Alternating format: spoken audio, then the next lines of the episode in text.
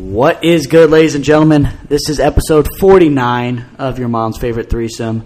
We've got a special Sunday episode here for you guys today. Uh, we're going to go ahead and get this out a little earlier uh, than normal, but because of that, we uh, we lost a fellow member. We're down a Uh, member. We're down a guy today. Uh, obviously, we're talking about the the big guy. Uh, Antoine could not make today's episode, so Sam and I will be holding the fort down here. Uh, I'm going to get you caught up on what's going on in the NBA Finals and what else is going on in the world of sports. Uh, it's been kind of a busy weekend. It has. Um, you know, as as fellow Oklahomans, uh, there's a lot going on in the, the the sports world, both OU and OSU. Yep. I guess technically ORU too. Um, Yes, yeah. But um, And uh, I mean, technically OSU as well. I mean, yeah, OU, OSU, OSU. and ORU. So Yeah. we got all three covered there.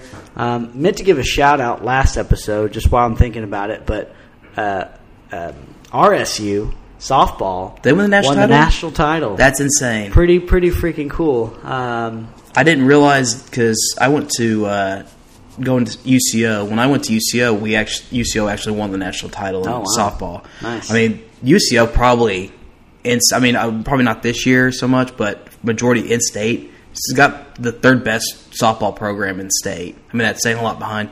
And they, I would, you know, they might have even given one of the, at least OSU maybe a run for the money when I was in college because OSU's team wasn't where they are at now.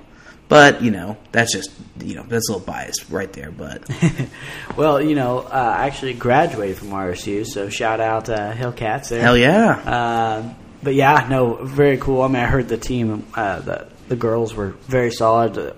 I think they're led by a freshman um, who's getting offers from all over the place, uh, including OU. So see that's my thing too. Is that this is the and we can get into this a little bit more. Uh, we we'll get into this a little bit more, especially when we get into college football season. But this is one of those things where that transfer portal and you know, so maybe some NIL money type stuff can really start hurting some programs like a RSU Oh, or a sure. UCO when they get players like that. But yeah, no, for sure. Um, but yeah, just a great weekend of sports. Uh, obviously, we're going to touch on a little bit of everything this episode, but we should obviously start with the NBA Finals. Yep. we had Game One on Thursday, and uh, Game One did not disappoint. it did not. This is what I wanted in the NBA Finals. You know, it was completely came out looked like it was going to be all Warriors. Um, Boston was hanging around there, but uh, it was just too much. Steph, especially early, uh, setting a, a record. Uh. Oh, yeah. for the first quarter. Um, you know, it, Warriors just playing Warrior basketball, and, and that's what they did. And then the fourth quarter happened. Yeah, they um. So I was following this game because uh, I had the kickball playoffs, but uh, I was following the game on my phone, and I mean the Celtics led at halftime. They were hanging around. The Warriors came out right out the gates, firing. Like you said, Steph was hot, um, but you know Boston was able to like weather the storm in that second quarter, and you know they gave them a two point lead, and then it's just unfortunate. We talked about this a bunch with the Celtics. It's just that they can have this one bad qu- uh, quarter that can really derail them in the game. And I think in that quarter they got outscored like thirty-eight to twenty. Um, I mean, they just got down big, and uh, but it was weird because even though they the Warriors came out hot in that for, uh, their quarter, it was the last like two minutes of that quarter from the Celtics that kind of got them back in. It got them within twelve of the, in the fourth, and then the fourth quarter they just went nuts. Yep. They start out seven for seven from three, and I mean the defense just put the clamps down. No, it was really cool to see. I mean, to be honest, I mean, you know, I, I've voiced my opinion on how I kind of feel about both these teams. Not not my uh, favorite teams, but Sure. to see what Boston was doing out there playing as a team. Um, you know, Al Horford, his story has been absolutely incredible, um, and boy, did he show up. I mean, if you, you're thinking you get six threes from a guy like him, uh, yeah, you're probably doing something pretty good. Yeah. And like you said, they started seven for seven from three in that in, in the fourth quarter. Um, could not miss, man. I mean, the, everyone was just freaking buzzing together, and uh, you know, was a very impressive win from, um, real like I said, start to finish. Uh, I mean, you look out of nowhere, they're getting a little help off the bench. Uh, Derrick White, you know, comes at, off the bench and gets 21 points. Mm-hmm. I mean, that's a that's a big boost there because Tatum did not play well in this game. Um, And we know, said this this was a thing that we and this was kind of in a way this is kind of a I mean you look at this and like we I, we all three said that if Jayson uh, Jayson Tatum comes out and has like these kind of games like a four for nineteen a three for seventeen there's no way the Celtics can survive No. And sure enough I mean like you mentioned Al Horford was incredible um, I mean, like I mentioned last week one of the big matchups uh, the X factor for me was kind of the Draymond versus Al Horford matchup because I think Looney and Williams kind of X each other out. And so the only down low matchup you have is those two. And I mean, out for game one, I mean, you know, Al Horford came out and you know did his thing. Um, Jayson Tatum was ten for twenty three, but he had a huge fourth quarter. I mean, uh, or I'm sorry, uh, Jaylen Brown. Brown. Sorry, Jaylen Brown um, came out and just played lights out in that fourth quarter. And like I said, Derrick White off the bench because this is going to be a part where you know they need some big time bench help to kind of X out whatever Jordan Poole can do. And Derrick White, as frustrated as I've been with him in the playoffs, I mean, you know, he has a game where he can go 0 for 10, and he turns around and has a game like this. I mean, he was fantastic. No, for sure. And I mean, if I would have told you, yeah, Jayson Tatum shot three for seventeen, played forty-two minutes, and you still won by twelve, uh, I think most Celtic fans would be pretty uh, Excited. Yeah, excited to hear that because no, I mean, it took a little bit of everyone. Horford was obviously the big noticeable um, factor in it, but yeah, I mean, Smart played really good. Yep. uh, had some key, you know, um, plays both on offense and defense. Uh, Brown, yep, did his part. Um, it really though it comes down to um, what Golden State didn't do, and that's did not get much production from Poole for one. Like you said, I mean, he's kind of the the the, um, the kickstart off the bench. When Steph comes out, Yep, when Steph comes out. Um, but the big thing, I mean, you know, Draymond Green, obviously we know is such an important part to this this team and all that, and he's having to do it in different ways now because he is just really starting to dwindle. I mean, he's just not quite that same third piece like he once was.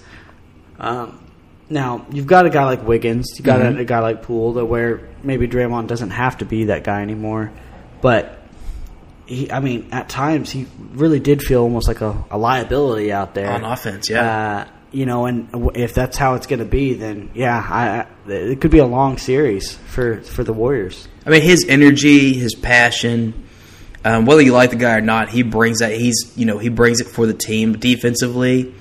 Um, you know he's a he's he's a solid defensive player, but yeah, offensively, it really is almost like four on five. And then you uh, you start Kevin Looney, who he shoots the ball four times and only makes one.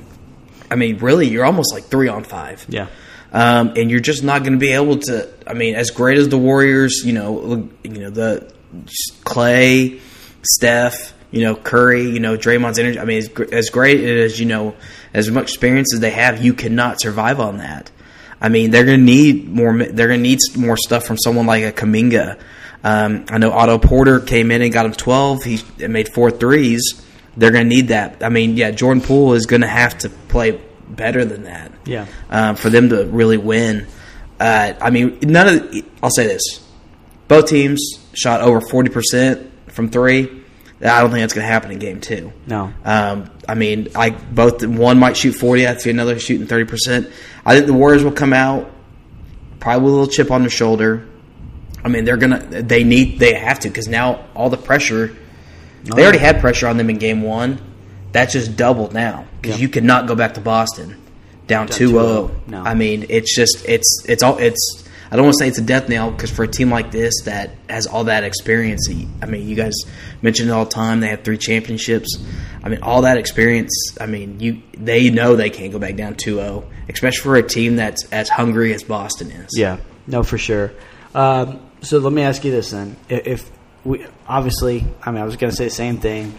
Uh, I I think the Warriors obviously have to respond because if they do go back down 2-0, yeah, this series can be over pretty quick. Yeah. Um, what is it going to take from the Warriors tonight to be able to um, find a way to leave um, leave home with a one-one series? Well, I just don't. I don't know offensively. I mean, they really need more production down low from someone other than. I mean, obviously, like a, like getting Kuminga more involved. They've got to get some down there to, you know, take some pressure off Steph. You know, Andrew Wiggins and Clay. I mean, you know, Clay. He I mean, he shot six for fourteen. That's not bad, but three for seven from three.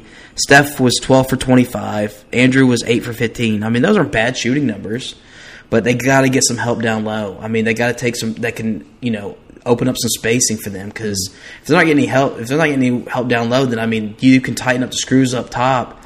You know, play a lot of good wing defense and you know make it a lot tough for them. I mean, I know Steph can Steph and Clay can both make you know forty footers with ease, but I mean you don't want them jacking up seven of those types of shots. Right. Um, they need more bench help, obviously, from Jordan Poole. Um, defensively, they got tightened up. Obviously, uh, three pointers. I mean, like I said, Boston shot twenty one for forty one from three. I mean, if Boston shoots like that from three, going forward, I mean, just go ahead and give them the title now because that's going to be tough to beat. But this is one of those things where Boston may not shoot that well from three, but Jayson Tatum's not shooting three for 17 again. So, and we've seen this story happen before. So, um, you know, just try to keep that kind of same intensity on Jayson Tatum and make others try to, you know, bail him out. Um, I don't think the Warriors need to change a lot, but the problem is, is that it doesn't seem like the Celtics, especially with that going off game one, they don't need to change a lot either. So, Yeah. this is what we wanted in the finals. Um, I just think, I think tonight the Warriors are going to win. I think it'll be a close one, but I think they'll find a way to win. They'll hit some key shots. They'll get a little more production from Jordan Poole. Uh, they'll probably get some more help down low to try to take some pressure off because, like I said, they need they need help down there. Um, and I just you know I just think they'll do enough to win and make it one one go into Boston. You know, for me, I, I think that um, it is defense. You know, we, we, we always hear the say uh, saying defense wins championships, all that. I think defensively, um, you have a night where you, you hold Jayson Tatum to 12 points, 3 for 17, you got to win those games. Oh, yeah. So figure it out as far as continue to keep the pressure on a guy like him because he's going to want to bounce back. So make sure you kind of key on a, key in on him because I'll tell you what, uh, Al Horford, great, like I said, great story. Kind of cheering for the guy, you know, at this point. Um, he's not going to have this kind of game every game. You No. know, his game, his first NBA Finals, uh, coming out with probably a little bit more juice than normal. Uh, had a great game, right? I just don't expect that every game. So if you I can say the same for Derrick White too. no, for sure, exactly. Uh, so if you tighten it up on defense, I don't think you're gonna have any issues in going out there and playing the same exact game you just did and getting a win. Yeah. So figure figure it out on defense. Um, you know, limit let Brown go crazy. You know, but just you can't allow one of these other pieces to have a monster game either. Yeah. I mean, yeah, like you said. I mean, White having 21 is ridiculous. That should not happen. You know, Yeah. Horford, great game, not going to happen all the time. So, as long as they could figure out some of that stuff, uh, I think the Warriors are going to be fine. I think they do get the win tonight, and I think they get it pretty easy. Um, I'm thinking eight to ten points at least. There you go. Um, and yeah, we'll, we'll take care of it. Um, real quick though, I do want to ask, what's it going to take from Boston to go ahead and try to leave here 2-0? Well, Jayson Tatum playing better. I mean, I think that's the key. Yeah. I mean, if Jayson, if they can keep, because I mean, that fourth quarter defense was fantastic. Yeah. I mean, I mean, they play defense like that. I mean, as just you alluded to, is the Warriors, you know, need to tighten up on defense. I mean, Boston, you know, they keep playing that kind of defense. Then if they get Jayson Tatum playing better, then honestly, it's it's going to be tough for Golden State, um, especially without that the help down low that they've been getting. And I mean, the thing about the thing about Al Horford that's different from Draymond is Al Horford will step out and make threes. Clearly, he made six of them the other night, and he's shown this in the playoffs. I don't know how many times we watched Draymond get a three, and they will literally the defense will back off him. Yeah. There's literally a he could take two steps up and shoot a mid range and make a two and have that shit, but he just will shoot a three. So it's going to take some tighter defense on Al Horford. I agree. Al Horford's not going to have six threes again, but Al Horford can still have a productive game. Um, and obviously, he can still play some good defense on uh, either Looney or uh, Draymond. So um, it's just going. It's going to take some more bench help because, like I said, Derrick White is so inconsistent that I don't see him having that same kind of game in game two. So it's going to take someone like a Grant Williams, a uh, Payton Pritchard. They've got to step up and have uh, some good minutes. Yep. Um, I mean, the guy we haven't even talked about yet is Mark Smart. I mean, Marcus Smart had 18 and shot made four threes, and of course he continues his defense. Yep. I mean, the problem is, is that he's just got to continue fighting through all these like. I, I hate these screens that they have now that are kind of legal in basketball, where a guy can just literally just stop right in front of a guy and let him shoot. I mean, it bugs me, but that's basketball, so it is what it is. But he's just got to continue fighting through screens, try to put pressure on Steph or Clay, whoever he's guarding, and just make it you know as tough for them as possible. Um, but I think if it just it comes down to their star, it comes down to Jayson Tatum and him playing better. Yep. Uh, I think the big thing is don't force it. Yeah, Um, I agree. You know, especially Tatum. You know, obviously he's uh, um, this is kind of his his moment. Yeah. his you know his coming out party as being the superstar that we've talked about that he could be. Um, so he's gonna want to go out there and play, you know, the best basketball that he knows he can play and all that. But if it's not there, you do have a really good team around you. It's Yeah. not really like the Luka case here, where Luka has to do it all himself. Or you, you like Jokic? Or, yeah, exactly. Uh, he's got a team around him. He so, does. I mean, clearly, I mean, he you know he had a terrible shooting night the other night, and they won by twelve. You know, so it's like keep doing what he did. You know, he had thirteen assists the other night too. Um, so do what you have to do to get the win. Let it naturally come. Don't force it and think that you have to be the superstar every single play. Mm-hmm.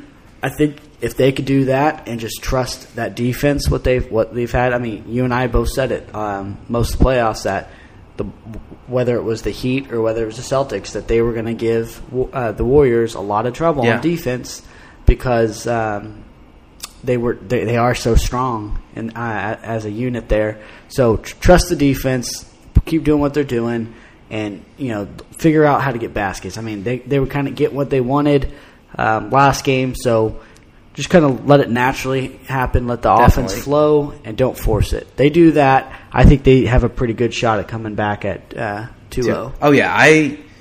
I mean, like I said, we're both picking the Warriors tonight, but is it going to surprise me at all if the Boston comes back 2-0? No. No, I mean, like we said, all the pressure's on Golden State. Golden State now. I mean, that's the beauty about taking Game One, Yeah. uh, on the road is you put it all on the home team. Sure. I mean, it, you know, I, th- whether they win or lose tonight, Boston's feeling pretty good going one and one. Well, they did uh, exactly what they needed to do. They still won in, in Golden State, Yeah. and they get to come back home. so. Exactly. So just keep doing what you're doing. Uh, I think they'll have a good shot, and uh, hopefully next episode when we do have it, uh, we'll be talking about you know Boston did that, and we're able to uh, to get another dub. So Yeah, and here's the crazy thing because you know I, I we don't ever really bring these up the plus minus numbers.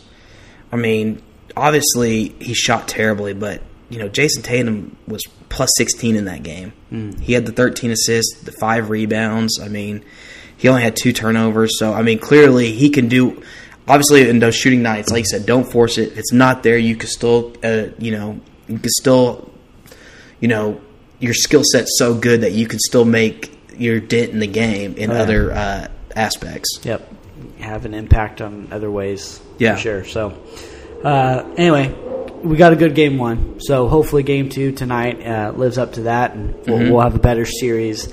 Uh, because yeah, the playoffs have kind of stunk a little bit so far. Yeah, this is well. I mean, we wanted a we wanted a good NBA Finals because I think it. I mean, look, the NBA it hurts the NBA they don't. I mean, because like you said, the NBA uh, playoffs have been pretty shitty. Yeah. uh, we've had way too many blowouts. I mean, it's just not been exciting to you know really you know any series. I mean, you know, Boston's gone to two. They've had two series where they've gone to game sevens, but I mean, in that uh, Heat one, I mean, it was like con- there for a minute. It was like constant blowouts. Or if like the game didn't look like a blowout, there was getting blown out during the game. So, um, yeah, the NBA needs to needs a good finals. For sure, for sure. Um, okay, well, real quick, let's go ahead and uh, flip it real quick to something else.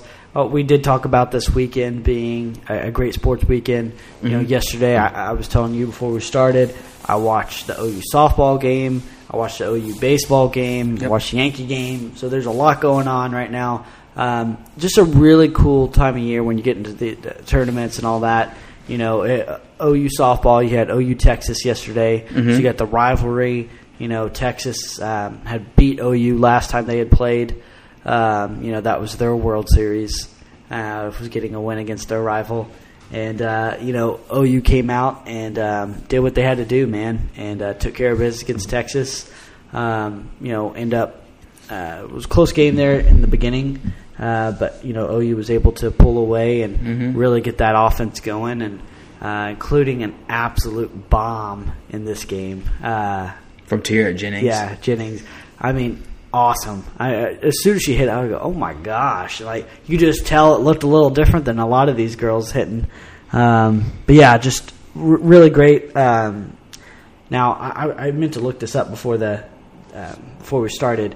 So since they won, when do they play next? They play Monday at eleven. Monday, okay, at eleven a.m., okay, which yeah. is ridiculous. Yeah, it seems silly.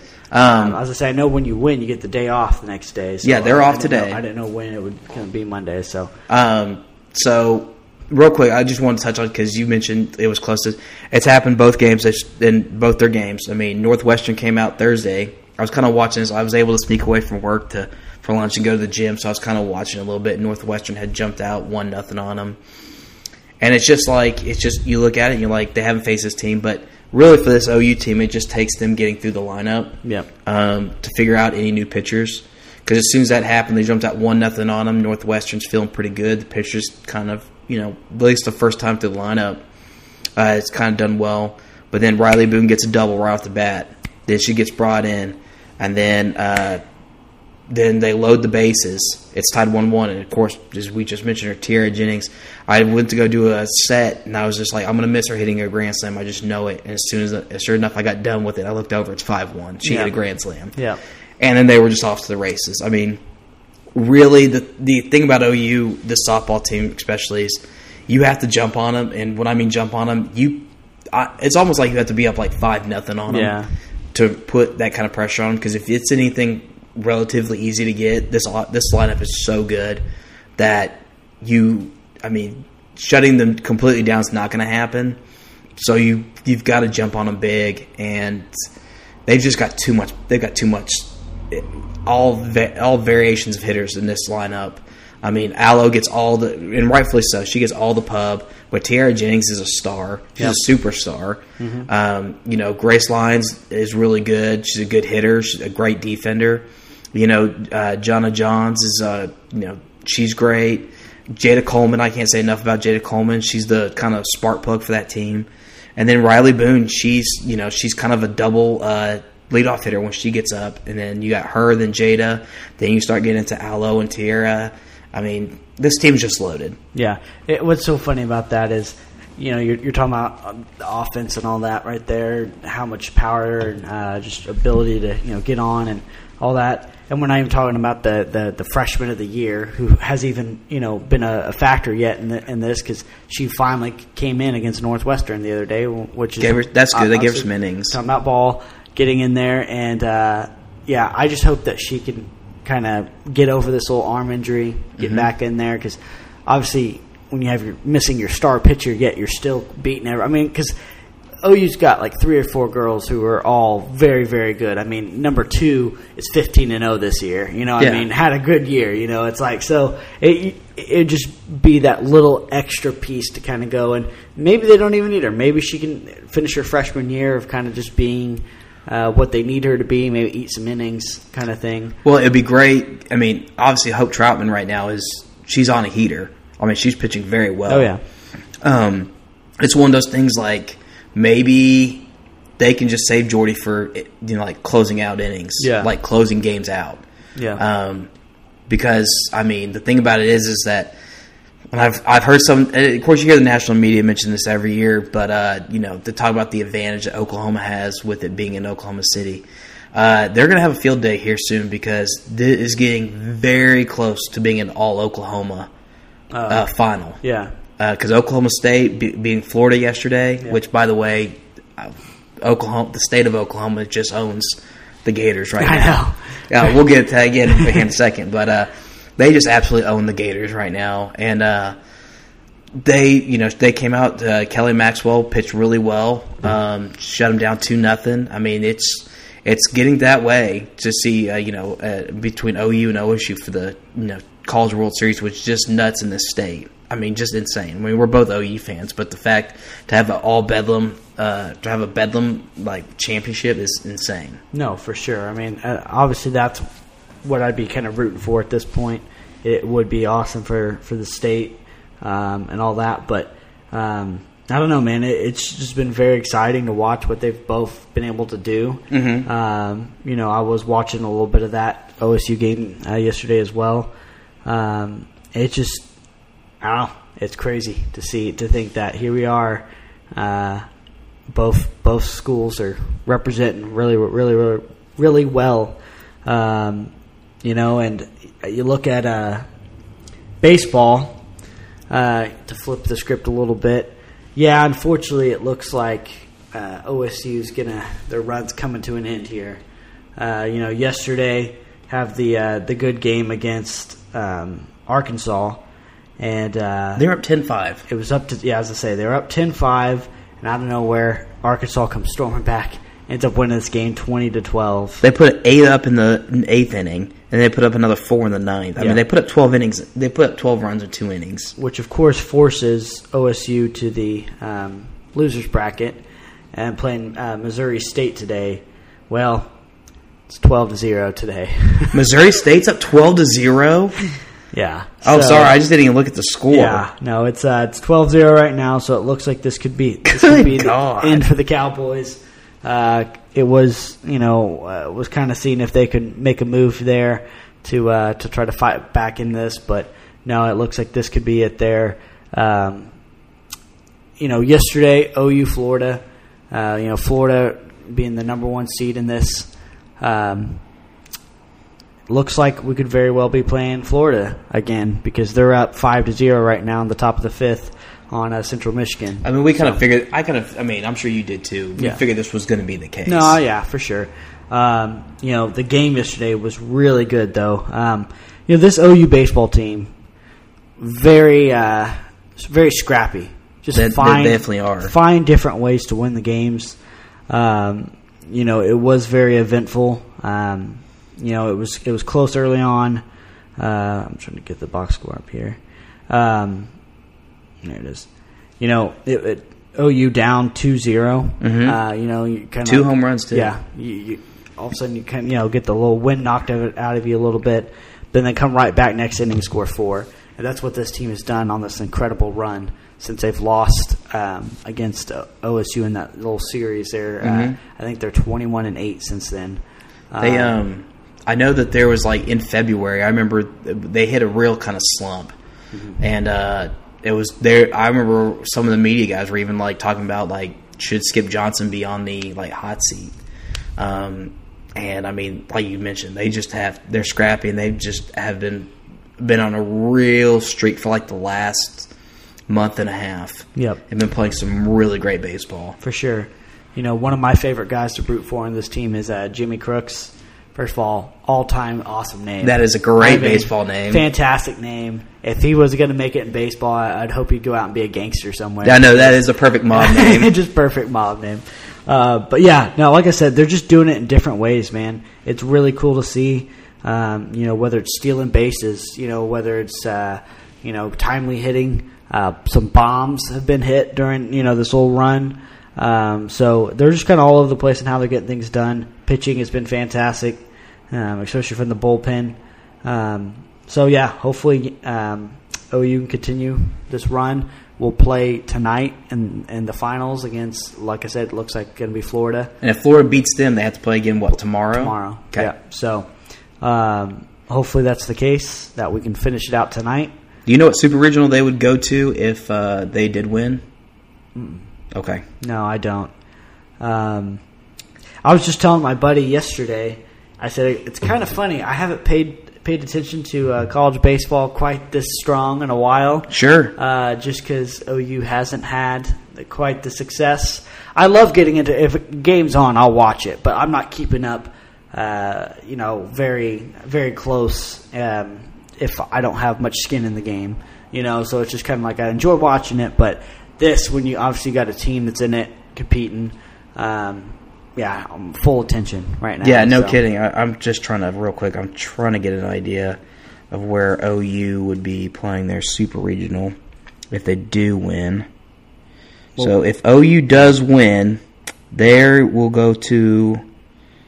And of course, if they'll be the. I wonder if they would they be hosting. You know, we, we talked about them getting kind of screwed out of hosting this. Mhm. Uh, if you go and win your um, regional, um, yeah, I mean, I could definitely see them.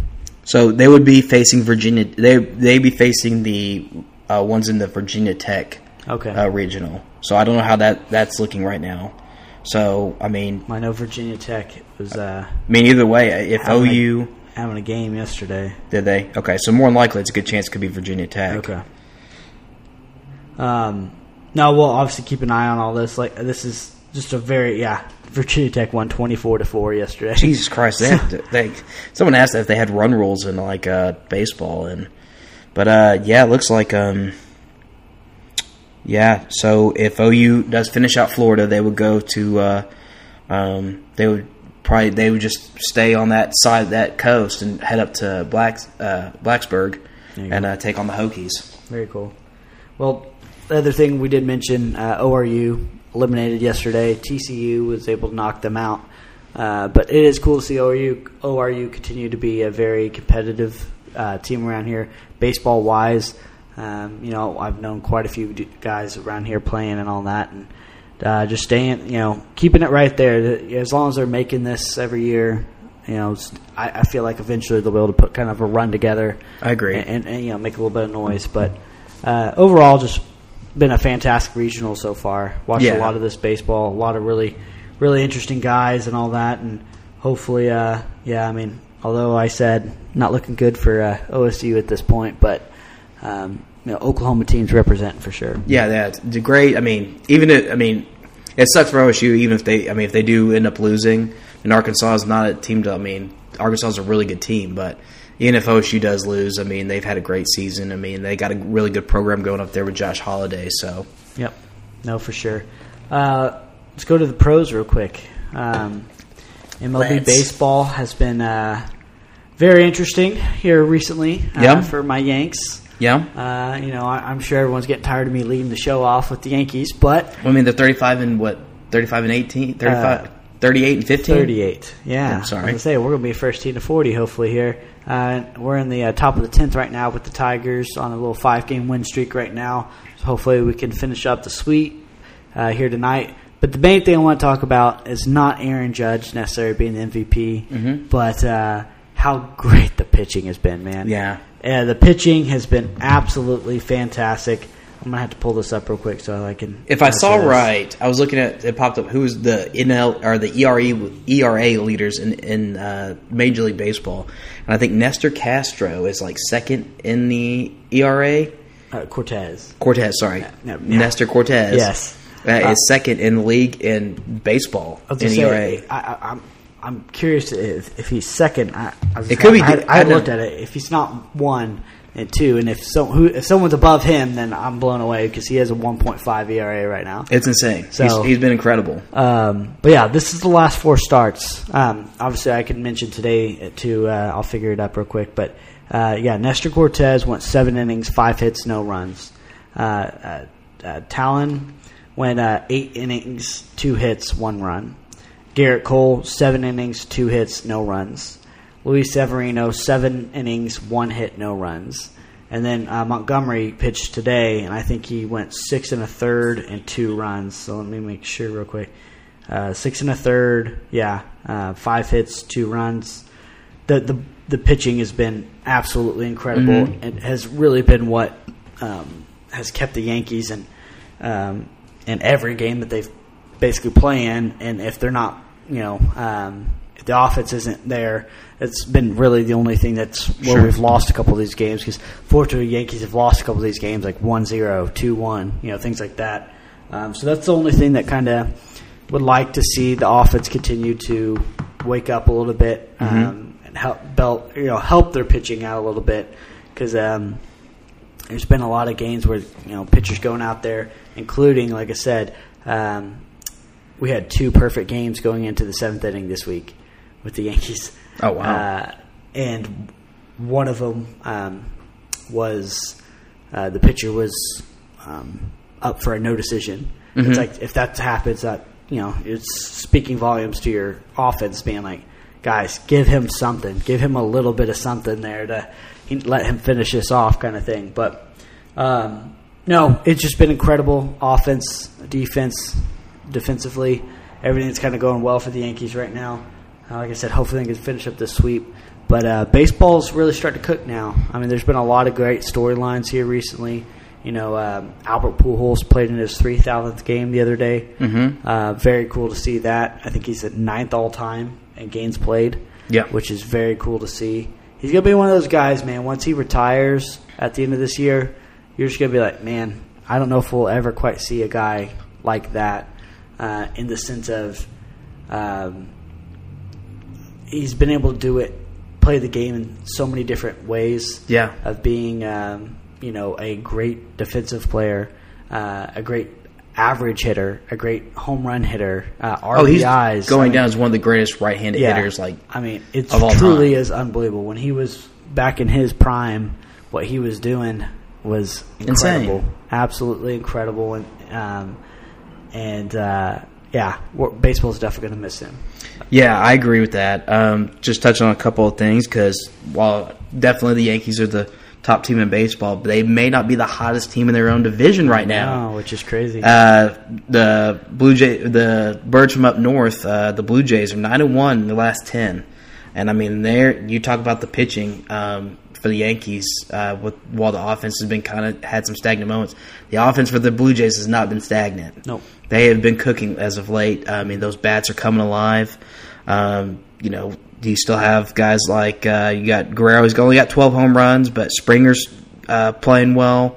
He's hitting well. You know, uh, Bichette is doing uh, some good things. Jose Bichette, he he had, had got a pretty slow start to the season, Mm-hmm. but here recently during this uh, winning streak, they had uh, he had started getting a little hot. So that is that is nice to see. And it's the thing is they're still waiting for old Matt Chapman. I mean, probably had one of the worst seasons he's had. They're just waiting for him to heat up. Yeah. I mean, you forget that you know someone like of that caliber is on that team, um, but you know they're just waiting for him to heat up and get this going.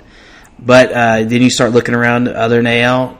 One of the biggest stories, a team that came out playing pretty good baseball, the Angels, have lost ten games in a row Yeah, they are in a massive slide, and it's not a shock that another someone else who's in a massive slide or a slump right now is Mike Trout. I mean, that obviously this team still goes by their best player, and uh, he hasn't been playing well. I mean, No. he's hitting 278 right now. He's only got one home run. It seems like in the last week, um, only 29 RBIs. Uh, you know, he's it's just not looking good for him. And Ohtani hasn't been doing much either. So um, they're a team that, while you know you, they came out the gates and we're talking about like, hey, this might be the kind of year they need to have to you know to finally get to the playoffs. Well, they better change it and change it soon because one, the Astros are playing good baseball, Yeah. really good baseball. Well, I was about to say. They could be getting out of the the opportunity to win this division already here in June. Yeah. Um, especially, I mean, I get it. These losing streaks, you fall in a losing streak like this, nothing is going right, man. Everything seems to be going against you. You know, uh, you have. I, I like to allude to this. You know, it's funny. Uh, Judge has been playing a lot of center field here recently. Um, you know, Ohtani, Ohtani the other night was leading off or his first at bat, um, hits one dead center. You know, everyone's thinks thinks it's gone. Well, then you've got the biggest human or the biggest center fielder in uh, Big, center yeah. field history playing Yeah. out there, jumps over the fence and catches the ball. Where you're like, most of the time, that's getting over there. You know, it's getting out. Yeah. You know, things like that just going against you. Um, it, it just really contributes to the streak to where, man, it's just going to take someone with a clutch hit, you know, a great pitching performance. Someone's got to get out there and get this team snapped out of this because they're already seven and a half back from the Astros. Mm-hmm. And like I said, they could be out of this division Very quickly. uh, you know, by the end of June. I mean, they may not even be by the end of June. They may not be in second place. Yeah. I mean, uh, Texas, the team that we've mentioned, has spent half a billion dollars this offseason. Uh, I mean, they finally have started playing some pretty decent baseball. Six and four in their last ten. I mean, only game behind the Angels right now in the division. Um, I mean, like I said, the Angels they keep this up. I mean, they may be looking behind two teams. Well, you just alluded to, and I, like I said, I couldn't remember if that was one or two or what, but yeah, you said uh, Cortes was two, and you are right. It, it is Martin Perez for the or for That- that for that- the that- Rangers, okay, that's- yeah, there it who is. has a one point four ERA.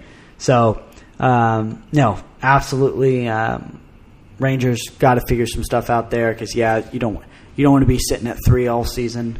Um, You know they're fighting their way back to 500. That's a key moment when you get back to 500, and then you start you know making your move. That's when you guys start going seven and three Heck yeah. in a 10 game stretch. You know, Matt, maybe rip off a couple eight and twos kind of thing.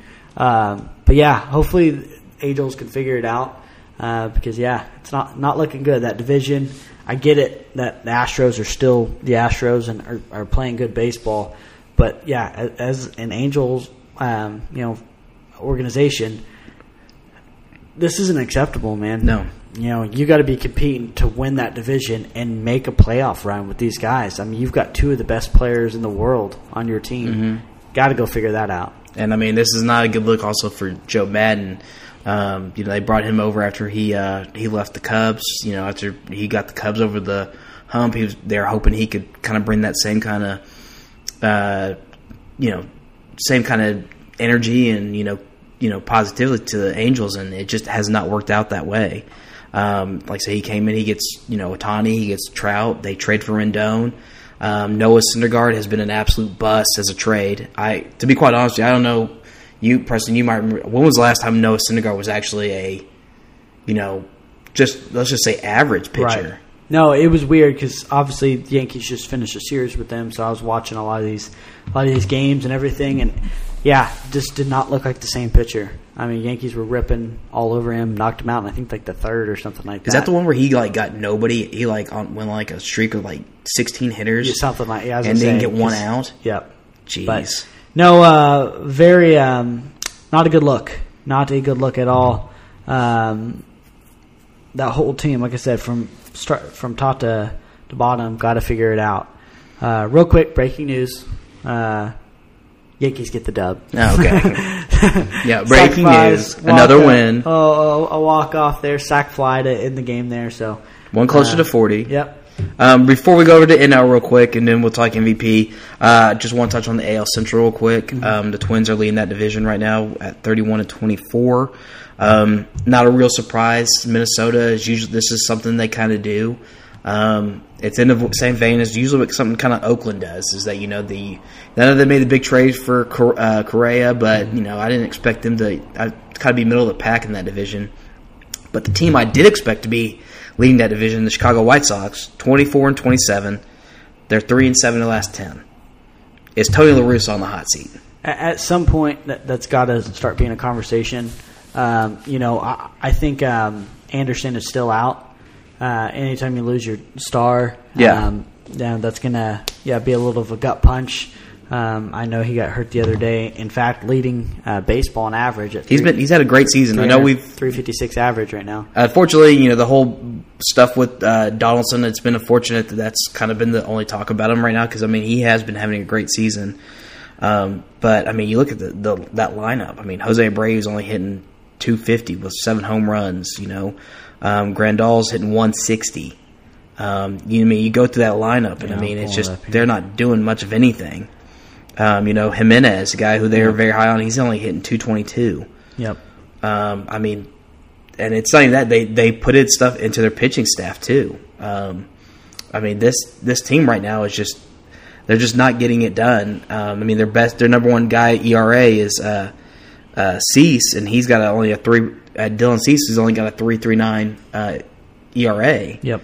Um, so, what I mean, again, what's it going to take for them to you know turn around and kind of be? Because I picked them to get to the ALCS against. Uh, I think I picked them against Boston, which I don't. Let's not even talk about Boston because uh, they uh, that I mean they're I'm talking about a massive letdown. This is all you need to know about Boston is uh, buddy Ethan, uh, you know, big Red Sox fan. Mm-hmm. Yeah. he's already canceled his subscription for the year for uh, Wow. for the MLB at that. So, uh, yeah, uh, that's all you need to know about the Red Sox.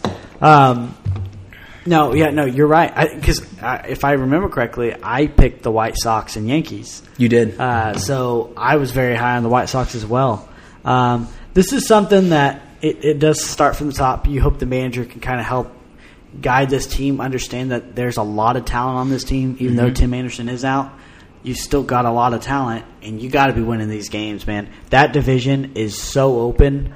I mean, only five games back. yeah, it only yeah uh, five games back in in a, a division where in the last ten games Minnesota's four and six, Cleveland's five and five, De- Detroit's five and five, uh, Kansas City's three and See, seven. gonna we don't need to talk about Detroit. And, uh, I, I mean, so it's like City. if that if that's what the division looks like, you're in it. Yeah. just play some decent baseball. I mean, and that's the problem. Being three and seven in your last ten, that's not.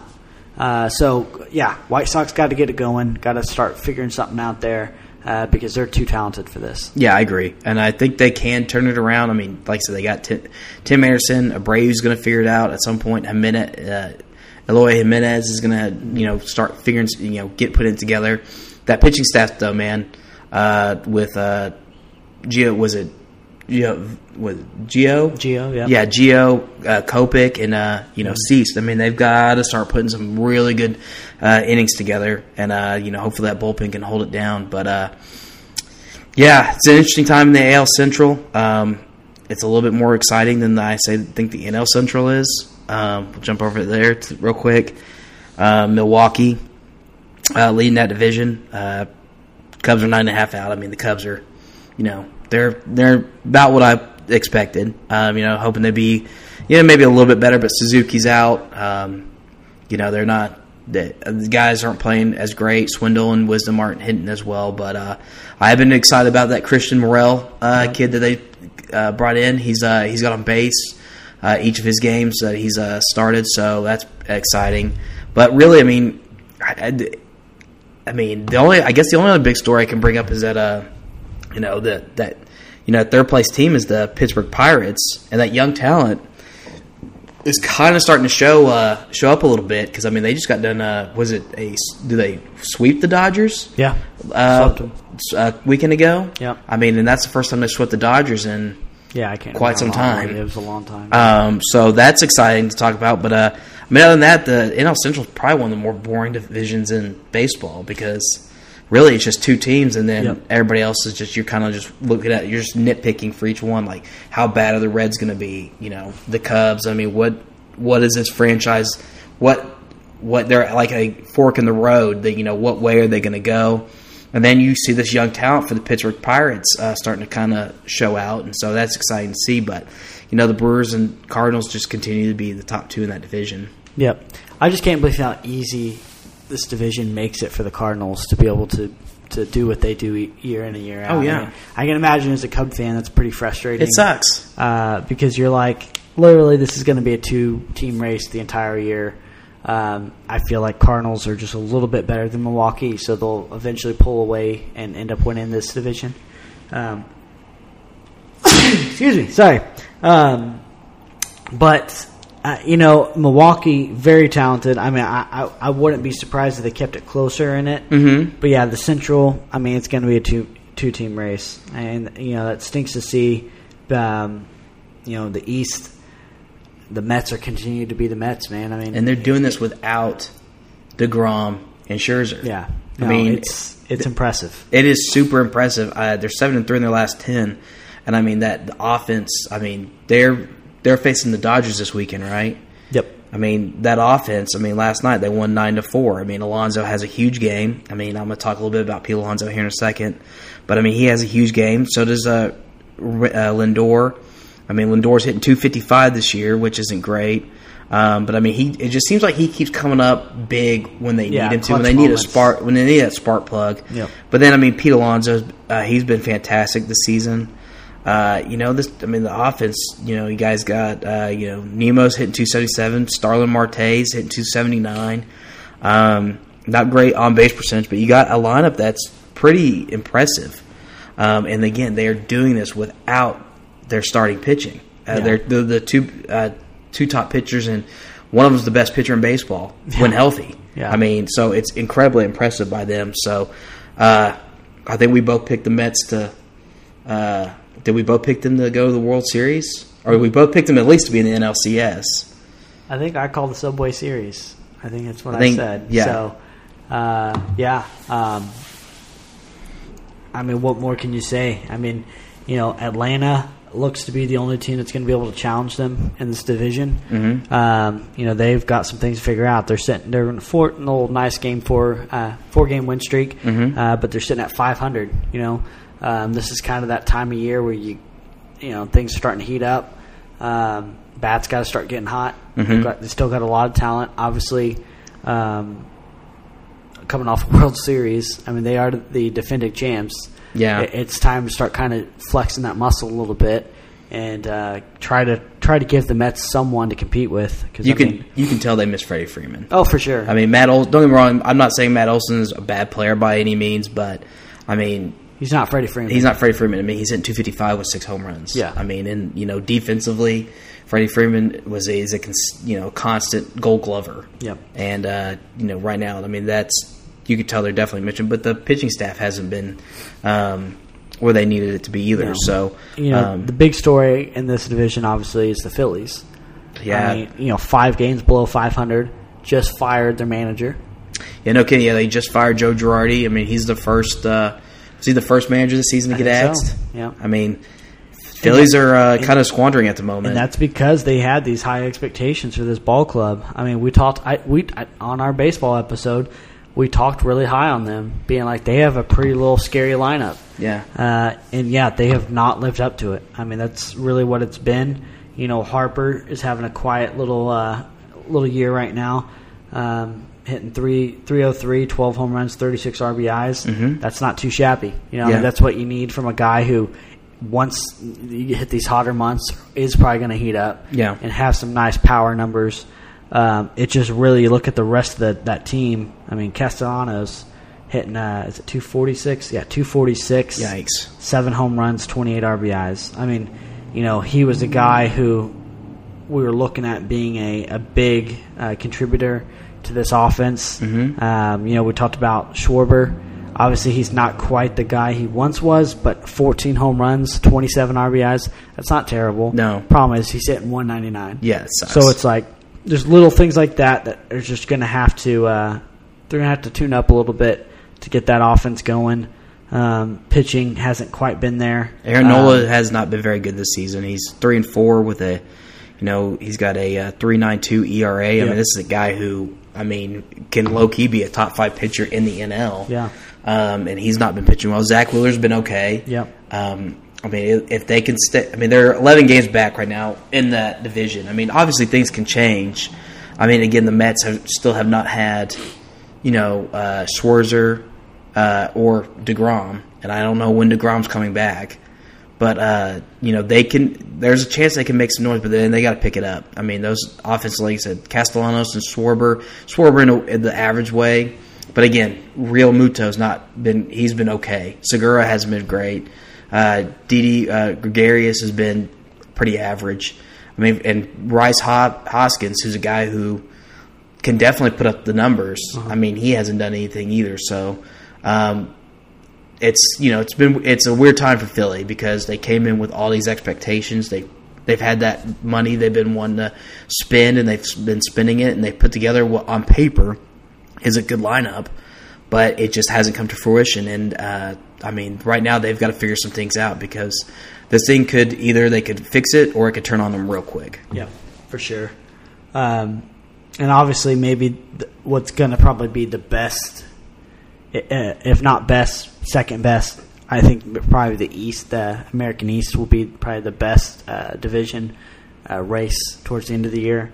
But if not, the West Yeah. is going to be in the NL because Dodgers, San Diego, and San Francisco um, all playing you know good baseball right now. San Francisco not quite as much, but they're all kind of still lingering right there. I mean, uh, I think everyone would agree that Dodgers probably still the best team, uh, or the, is the team to beat. The- yeah, it's is the team to beat in the NL.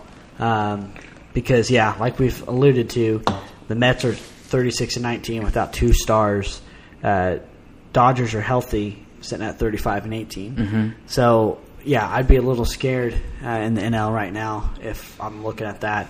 But um, problem is they're just going to have San Diego and San Francisco on their heels all year long. And I mean, San Diego's out without Tatis right now. Yep. I mean, they're only just going to throw in one of the most exciting players back in that uh, team, Yep, that lineup. absolutely. Once he hits, um, you know, I, I expect them to start to get rolling a little bit more. He'll be a nice little spark. Um, I, I last time I heard, I, was it something around the All Star break? Is that kind of when they're expecting Tatis? I back? I think so because I mean they're talking three months out. Yeah. So I got to imagine they'll probably want to get him back in after the All Star break. Yep. And I mean, them sitting at 32 and 21, I mean, that's a pretty good place to be right now without Oh, your yeah. star. You know, I mean, uh, so hopefully, yeah, they could figure some things out there, stay competitive right there behind the Dodgers.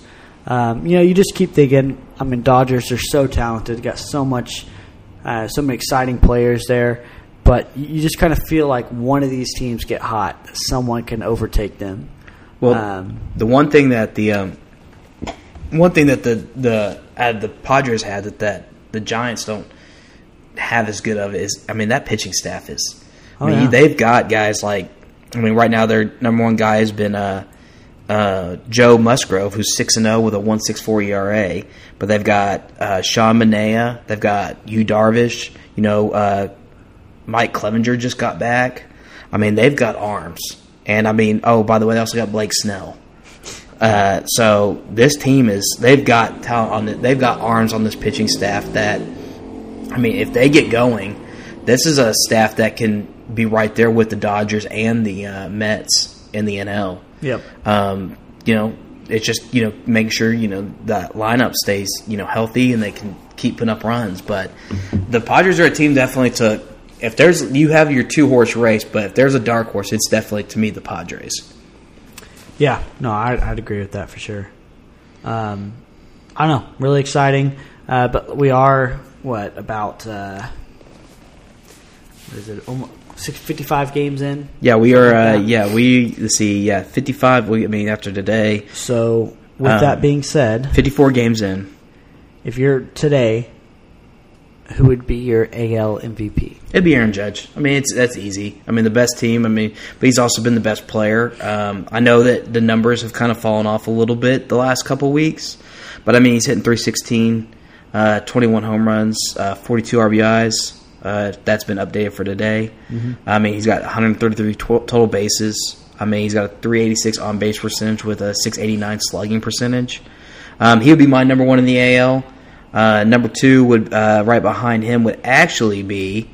Uh, let's see here. Let me get a bullet. It would be uh, Yordan uh, Alvarez for Yeah. uh, Houston. I mean, this guy has been on an absolute tear. Um, he's got 15 home runs with 33 RBIs. Uh, he's been hitting the ball really well, and he's been a big catalyst for why the. Uh, he's also hitting 284. Um, so he's been a big catalyst for why the Astros have been, uh, you know, really turning it up lately. And then, of course, number three for me is still Mike Trout. Um, I know he's been on a slide, um, but he's the kind of guy that can turn this around. And uh, for his team, he needs to turn around and turn around quick. Um, but those would be my two. Uh, would be my top three uh, MVP guys in the AL. What about you? Outside, who would be two and three? Because we already know number one for you. Yeah, number one is pretty easy. Um, you know, I, I look at, um, oof, you know, the problem is winning matters a lot to me. Sure. Um, where a team's ranking at because there's a couple guys who having some pretty good seasons for uh, um the Red Sox, but unfortunately, just um, they suck. they suck. I mean, that's kind of where we're at. Um, so I would pro man. I mean, that just makes it tough. That always speaks to how great Mike Trout is because the MVPs he has won. It's just because he's been so damn good Yeah. that it's just hard to ignore him. Oh, absolutely. Um, Jose Ramirez, someone I'd probably throw in there. Yep, that's a good You know, one. He's lead. I believe he's still leading the majors in RBIs. Yep.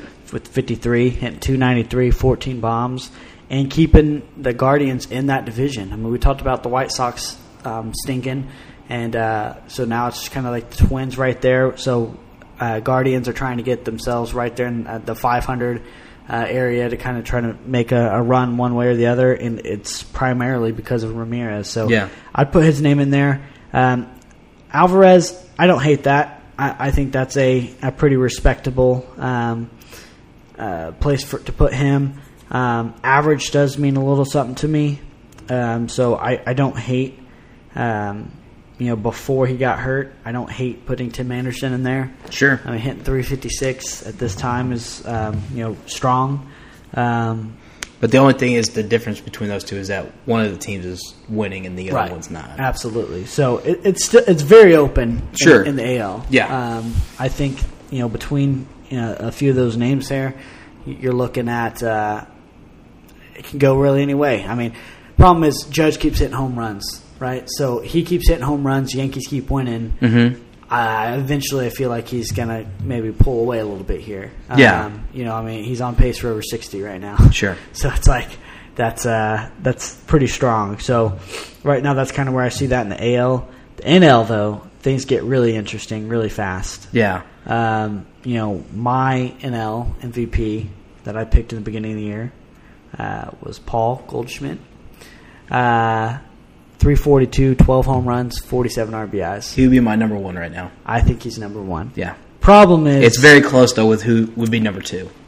I think you got to look at Pete Alonso. Okay. Pete Alonso, the reason why I put him there is because if it wasn't for what the Yankees have done, um, the Mets would be the best team in baseball. Yeah. Unfortunately, there's another better team in New York right now. Uh, Alonso is hitting 285, very respectable for a power hitter. Mm-hmm. 16 home runs, 53 RBIs. Killing it. Okay, he is a large part of that offense Yeah. of why they're pulling away already in the uh, in the Central uh, in the NL. So, er, uh, yeah, um, I, I to me, it's just winning matters. Sure. Um, and we talked about the Mets doing that without two of the best pitchers in baseball. Well, it's a lot because of this guy right here. Yeah. So I, I think he he's right there at two, and then um, man, um, give me one second here. I would probably go. I mean, it's hard to say MVP in that sense, but I don't hate it at, at, at Machado um, in Okay. that discussion because he's keeping that team alive Yeah. in that division. He's been playing great Um, ball. You know, he's hitting 338, nine home runs, 32 RBIs. I, I don't, think- I don't know if that's quite MVP uh, numbers yet, but like I said, we are only 50 games in. So, Yeah. I mean, you're looking at, you, you start doubling that, and, you know, the guy's going to have, um, you know, 30, uh, 100, and a 300 average at the end of the year, that's a that's a strong year, you know. I mean, so like I think he keeps that up. Um, he'll be right there in the in the thick of things. It's hard to leave off Mookie, Mookie Betts there. Um, same thing, best team in his division, hitting 311, uh, 16 home runs, 39 RBIs. So, yeah, so you, I mean, just really went into my number two. Mookie's my number two Yeah. right now, and it's because he's been on an absolute tear lately. Like I said, 311, 16 home runs, 39 RBIs. He's got a 391 uh, on base percentage while slugging 607. Um, you know, and he's t- along with like Machado and Judge. Uh, he's I think top five in uh, WAR right now. Um, so uh, he's been uh, he's been really good. I mean, number three for me would be Pete Alonso. I mean, Pete's been incredible. Um, you know, the back-to-back home run derby champ. Uh, he's been awesome for the Mets. Him and Lindor have been a great one-two punch. I mean, Lindor's as I said, he's hit 255, but he's got 42 RBIs, which is fourth in the league. Um, when you got got you got two guys that have 90 have knocked in 90 runs between them, uh, that's pretty damn good. So uh, yeah, I would go Goldschmidt, uh, Betts, and then uh, Alonso. Then right there at like three B or four would be Machado. Yeah. So we're, we're very similar there. Yeah. It seems like the NL has some more standout guys right now um, that are kind of, you know, making it a little easy. It's a little bit funner race. Yeah, yeah, exactly. Um, I, I'm, you know, we're, what, mid July is when the uh, All Star game. Um, you know, you're looking at. Um, you're looking at some good races. You're looking at a lot of star power starting to kind of get going. I mean, Mhm. we mentioned, yeah, Trout's on on the down, but you know Bryce Harper's having a good year. Yeah. a lot of these big guys are, are starting to kind of go. Um, maybe next time we'd have a, a, larger baseball talk. We'll talk maybe a little bit of pitching, see kind of where we think where pitchers at right Sure. now. We can definitely I think that. that. race is starting to get kind of interesting. Um, you know, Tim An- or not, not Anderson. Um, oh, um, Dodgers pitcher. What's his name? Uh, What Buehler?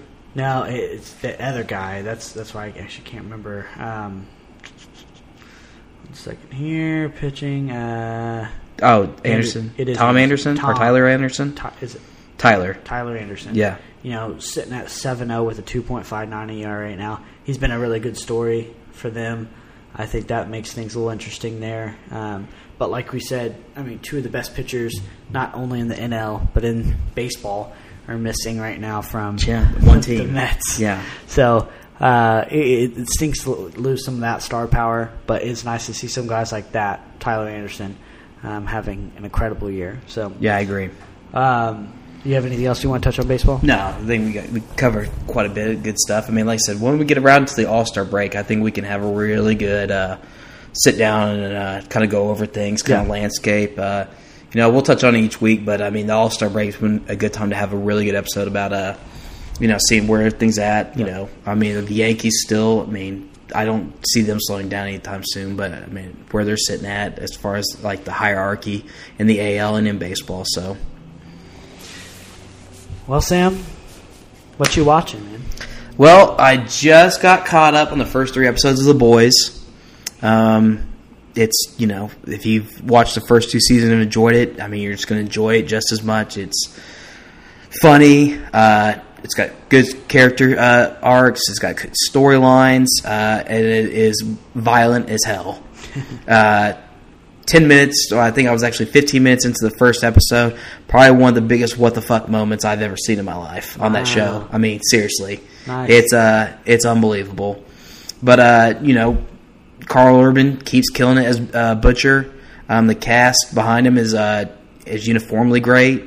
Uh, you know, Tony Starr, Antony Starr doesn't get. I don't know if he even gets enough credit as Homelander because Homelander's really going into this real deep uh, descent into madness, and it's uh, pretty interesting to watch.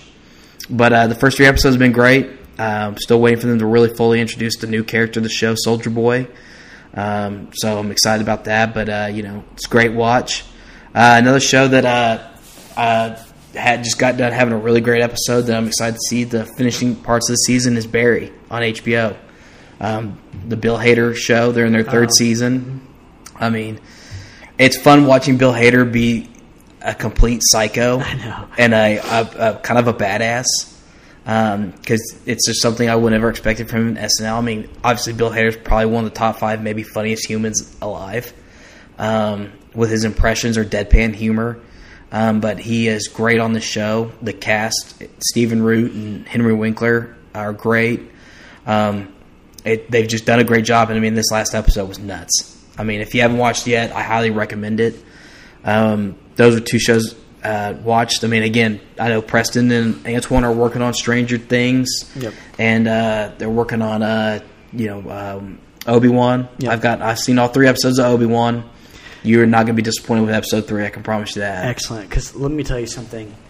Um, I'm watching episode two here today, uh, this morning, and I'm about halfway through, hmm maybe three quarters of the way through, Yeah. and I'm like, kind of a dud. I know it's maybe a little harsh, uh, but to me, I'm like, I love the concept of bringing this story. I think it's probably got a lot of build up and everything like that.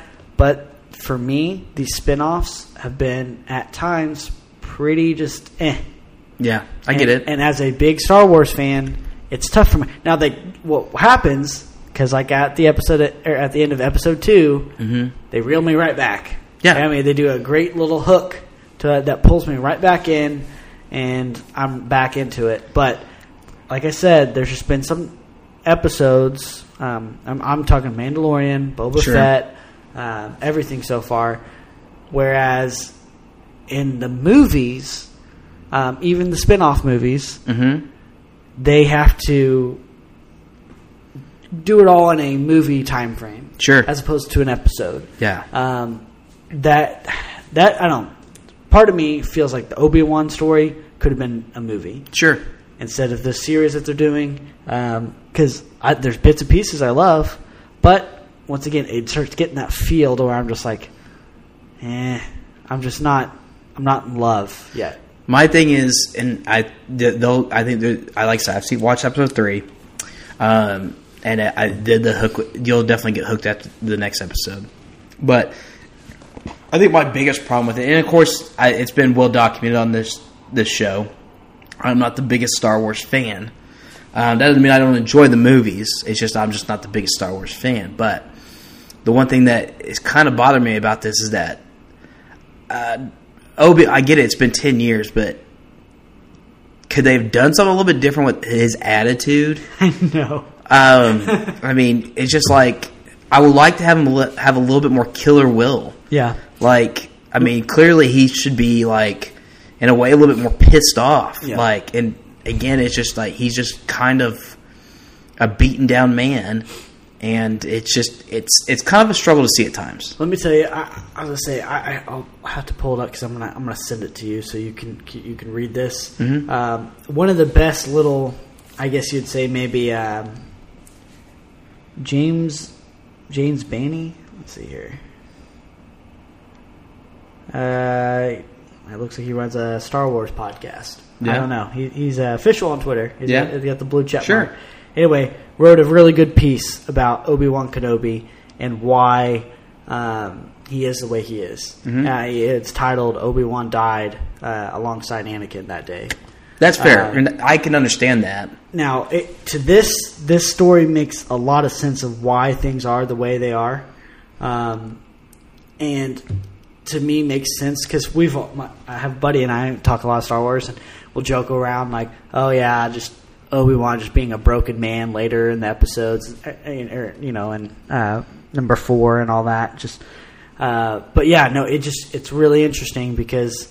Um, I feel like Obi Wan has always got. He's a Jedi master. He's done all these. You know, he, he's he's done all these great things. Helped with the Clone War. All the Mhm. you know, and they always kind of make him out to be kind of a bitch. Well, that's my dad came up to me. He goes because he watched the he's just seen the first few episodes. He goes he goes why are they making him a pussy? Yeah, and I'm just like I, I I don't really I've never understood that because even I mean he's done some things that a lot of great Jedi's have never done, and uh, you know it's just it's kind of funny. But you know then he gets his own show, and then you're just kind of making him out to do you know be the same thing. I just don't get that. So I wanted the Obi Wan that fought Anakin at the end of Episode Yeah. three. That was you know telling him you know he was you know letting him know that it, Anakin kept trying to shit talk him, but he was just batting it batting it down and then kicking his ass. Yep. That's the Obi Wan I'm wanting. And again, we're I said three episodes in, still got I think three more to go. I mean, definitely can turn around, but it's just I I would like them after episode three. I would like some things to change. I hope so. Um, I know a big thing has been about this show has been, um, and I mentioned I alluded to it before. Um, the actress who's playing the third sister. This has been a problem for me in the show. Not that I think this she's a bad actress or anything. I am just not buying her as being this intimidating. Yeah. She and her line delivery. It just so the intimidation. I'm just not buying it. Well, I, I'm not in love with the whole storyline Sure. of, of that whole group anyway. Yet. Yeah, the great. Yeah, I get it that they were quote unquote uh, you know used to be Jedi's who Mm-hmm. turned against the Jedi Order and and now to kill Jedi. Like it just kind of goes against the whole premise of what the Sith and everything. I know they're not a part of the Sith, but it kind of goes against what they what how the Sith operate and everything like that. They're they're they've got the Force and they're dark, but they're not a part of the Sith and. You never hear anything about these people in anything, any of the other movies or Mm-hmm. Sure. shows or anything. So it, I don't know. That to me is a little far fetched in, in the whole thing because I'm like, it is always you've always got the master and a, an apprentice as far as the Sith go. Sure. And now all of a sudden you've got this spin off group that are doing the exact same thing, and I just don't, I don't really like that. don't I get that. That to me, like I said, it's just not really start. You just kind of created something out of nothing and and started this. So I don't know. That that to me just hasn't been my favorite, but I mean, I guess the concept is okay. I guess, but It's just been the kind of a, I like I said, the time, some of the line delivery, and just like supposed to be like these kind of like tough lines. And again, it's it could be just the writing. I Yeah. mean, that definitely could be it. Because I, I actually s- saw her in a movie, uh, a smaller part, but Ambulance. She was in that. She, I thought she did a good job as uh, the wife of uh, one of the main characters. Well, it's like you, we think of like the Great Sith, right? Mm-hmm. You think of these badass character. I mean, you literally got one of the greatest of all time in Vader. Mm-hmm. You know, someone who should have been even better was Darth Maul. You've got the Emperor. You've got all these characters that are like these great. Then you try to do a bad guy in a in a you know in her role. That's just yeah, kind of missing for me as well. So Sure. I, I don't know. I guess I, I'm sounding pretty harsh on Kenobi so far, but at the same time, he's about my one of my favorite characters. Well, this is to me is the one that like look, the Mandalorian was kind of a hit out of nowhere. Yeah, Um, you know, then of course Boba Fett comes up, and then Boba Fett's kind of a cult yeah, A type, you know, figure. And to me, I mean, I again, I'm speaking as someone who's not the biggest Star Wars, and I, I could be misspeaking that, but you know, he's a kind of cult figure that everybody is excited for and wanted to show, and then that show turned out to be for for many I talked to, but kind of like meh.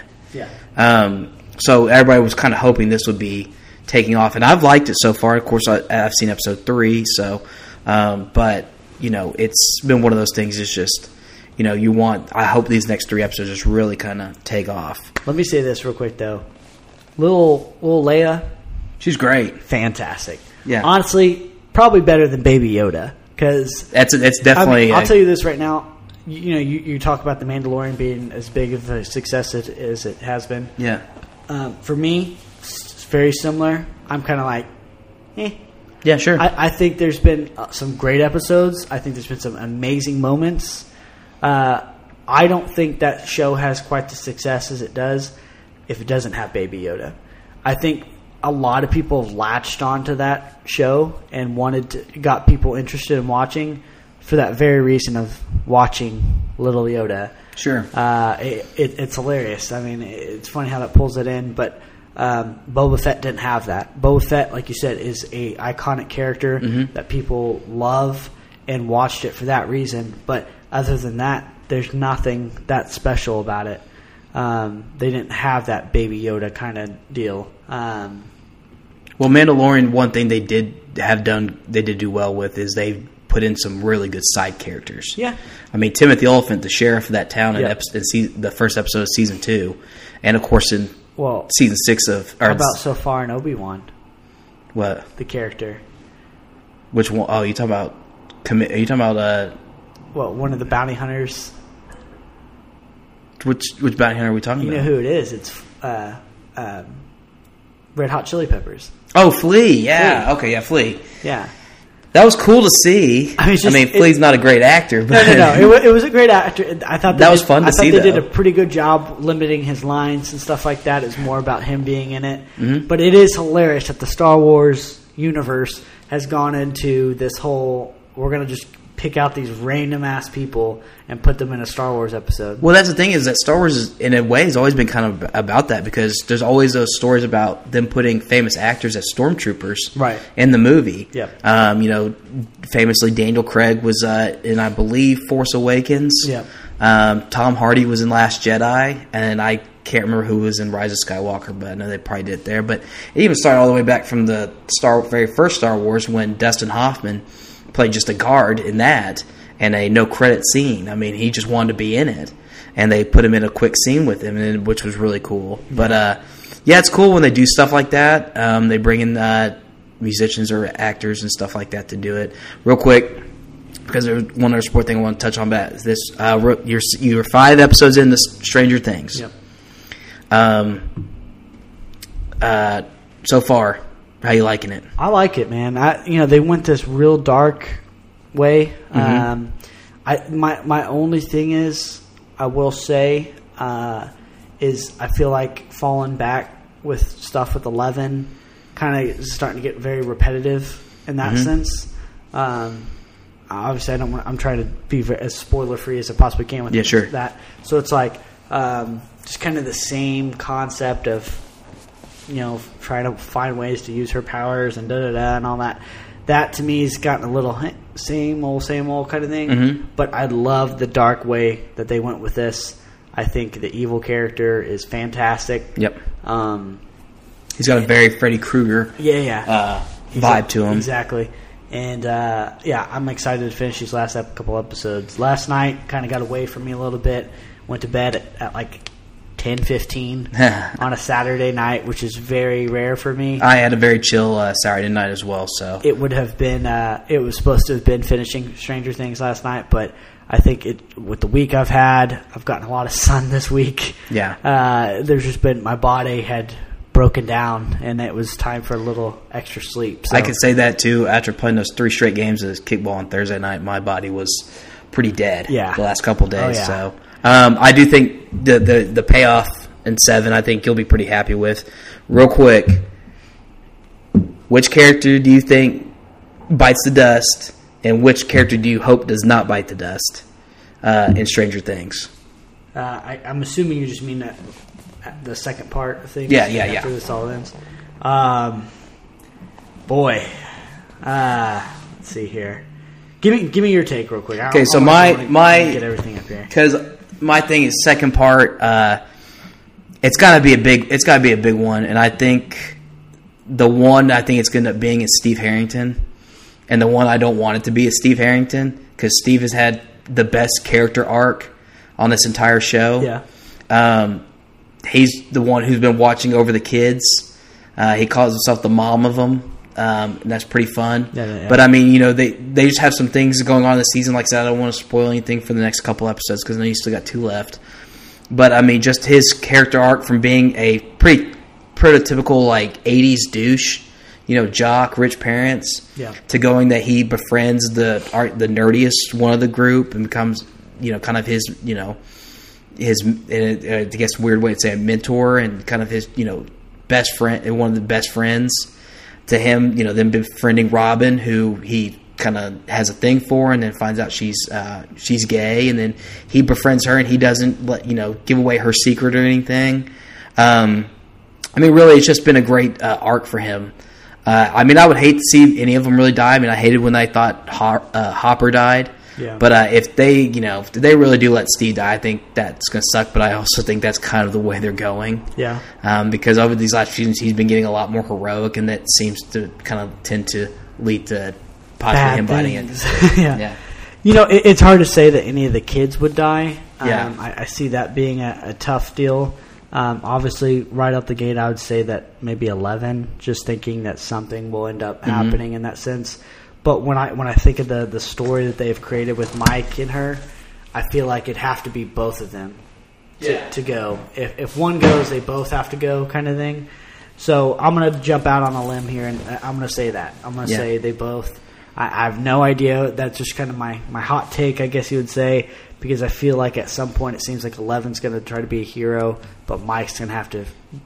Because Mike has been a pretty shitty boyfriend, if, if you ask me. Yeah, so far, yeah, he has been. Uh, you know, Eleven's got a lot of bullying going on, and he hasn't done much to help that. Yeah, I was pretty disappointed in that scene. Yeah, Yeah. that he didn't do more, but um, yeah, I that's a good one. That's a good take. Eleven definitely is some is one that'd be on that table, the short list. Like you don't want to see go. I mean, I don't want to see any of them go, but I mean, you look at ones that would you just be like, well, this fucking sucks. Yeah, right. Exactly. Um, and then uh, just uh, before the final sports thing, I would bring up uh, real quick. Looks like Top Gun's going to make almost hundred million dollars again this weekend. That's insane. Uh, this thing is just cooking. Now you left last episode a little early because you had to go see Top Gun again. Yeah, yeah. A family uh, hit me up and uh, they had tickets, um, No. and they said that you know wanted to go, and so yeah. So watching it again, your second time, still great. Oh, dude. I mean, it, and it's in a when you're in a packed house, and we went and saw IMAX again, um, and you just all the I mean all the beats that they did in the movie. Again, it just still hit every beat. I mean, you're just like it's just like all from like even like little music cues, like Yeah. like the scene. Like I, I can't say it because I, I don't want to spoil it. Um, but there's a certain part during the movie after a really big climactic kind of point. Um, it's kind of a rousing moment, and then the music kicks in. You're just like, man, this is this is so Yeah. fucking good. Yeah. Um, you know, every just every payoff, all the jokes. I mean, they're kind of cheesy kind of jokes in a way, but at the same time too, they work really well. Um, but everything just it just still hit. I mean, this is still my favorite movie. This is my favorite movie of the year. Um, I think it's the best movie of the year so far. Um, but it's uh, it's just it's such a crowd pleaser. Yeah. I mean, it's just it's it's what you want from movies. And again, it's it's just a it's kind of a rare movie. One, it's a legacy sequel, and two, in such a saturated market made by superhero movies that a movie like this can come out and do what it's been doing is just fucking impressive. Yeah, for sure.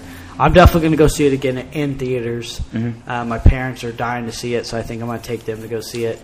Um, I was going to say maybe this upcoming weekend, but maybe to finish things up here, I did want to say I know you're going out of town next weekend, uh, so hopefully maybe you're going to go Thursday. Are you going to see the new Jurassic Park?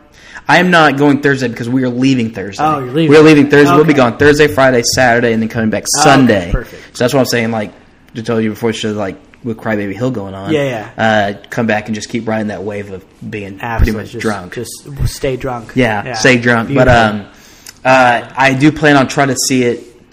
Most likely, probably Tuesday or Wednesday. Okay, because I think I'm going to go next Saturday There you to go, go. see it. So you, maybe- I'll let you know Yeah. when we get back. You know, obviously you can you know give us the review or whenever we do the episode. Yeah. Um, but uh, yeah, that's another one I'm uh, interested to see. I'm interested to see what kind of numbers it puts up. It's obviously projected to put up huge numbers. Yeah. But the way Top Gun's going right now, how much is that going to cut into Jurassic World's like uh, bottom? You know, the opening box office. I mean, I think it'll still do huge numbers, but we'll see. Um, real quick before we touch go, because we're gonna end it. We're gonna open it with playoffs. We're gonna end it with some playoffs. The NHL playoffs. Oh, for sure. Um, we haven't been giving them enough love. Oh no. Um, they deserve as much as possible because they have been absolutely fantastic. Right now, it looks like the Colorado Avalanche are getting ready to finish off the Edmonton Oilers. Yep, up Um, 3-0. up 3 0. Uh, Colorado's been one of the best teams in uh, NHL. Um, the series that's really been good has been the Rangers and Tampa Bay Lightning. Uh, they're back to back champs, are on the ropes at the moment. The Rangers have been kind of this team of destiny. Since they got down 3 1 to Pittsburgh, they've just been on this heater of a run.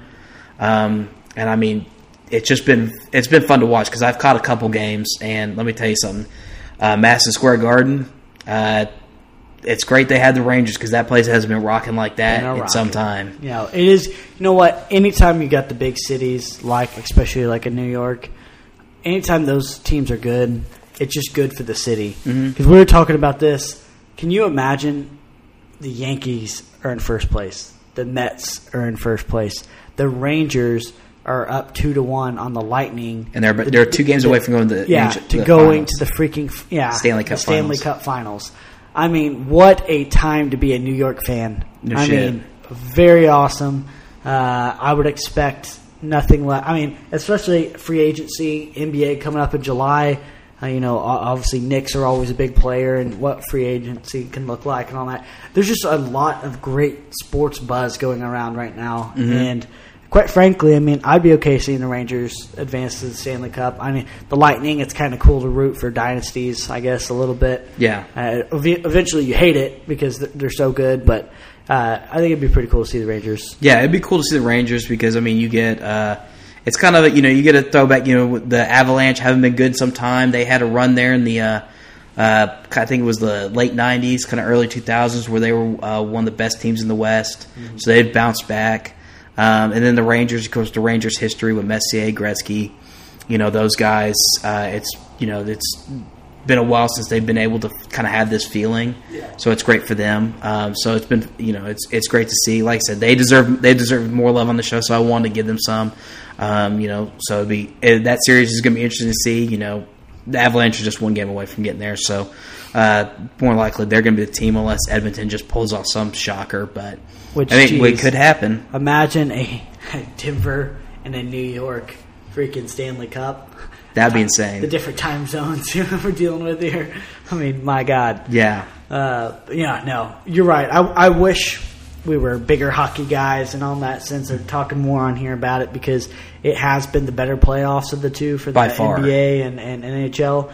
And uh, just, I- I'm not kidding, man. I like, you know, I, I go to a lot of sports bars and, and things like that to where games are on, and I I always sit there and end up watching. And I mean, I love playoff hockey. I mean, it just it is. It's fun. Yeah, it's just fun to watch. I mean, Yeah. you know they're they're going around a million miles an hour, and just you know there's been some good hits and uh, things like that. So ultimately, great playoff so far.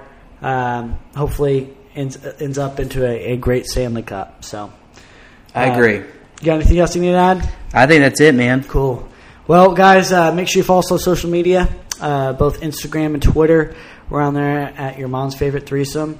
Uh, you want to get on there, follow what we got going. Got a lot of stuff going on this week, uh, or the next few weeks, honestly, with summer starting to go and all that. So you you'll want to uh, follow us on there to see what's going on, what our show schedule's looking like, things like that. So we'll Yeah. keep you posted with everything you need to know on there.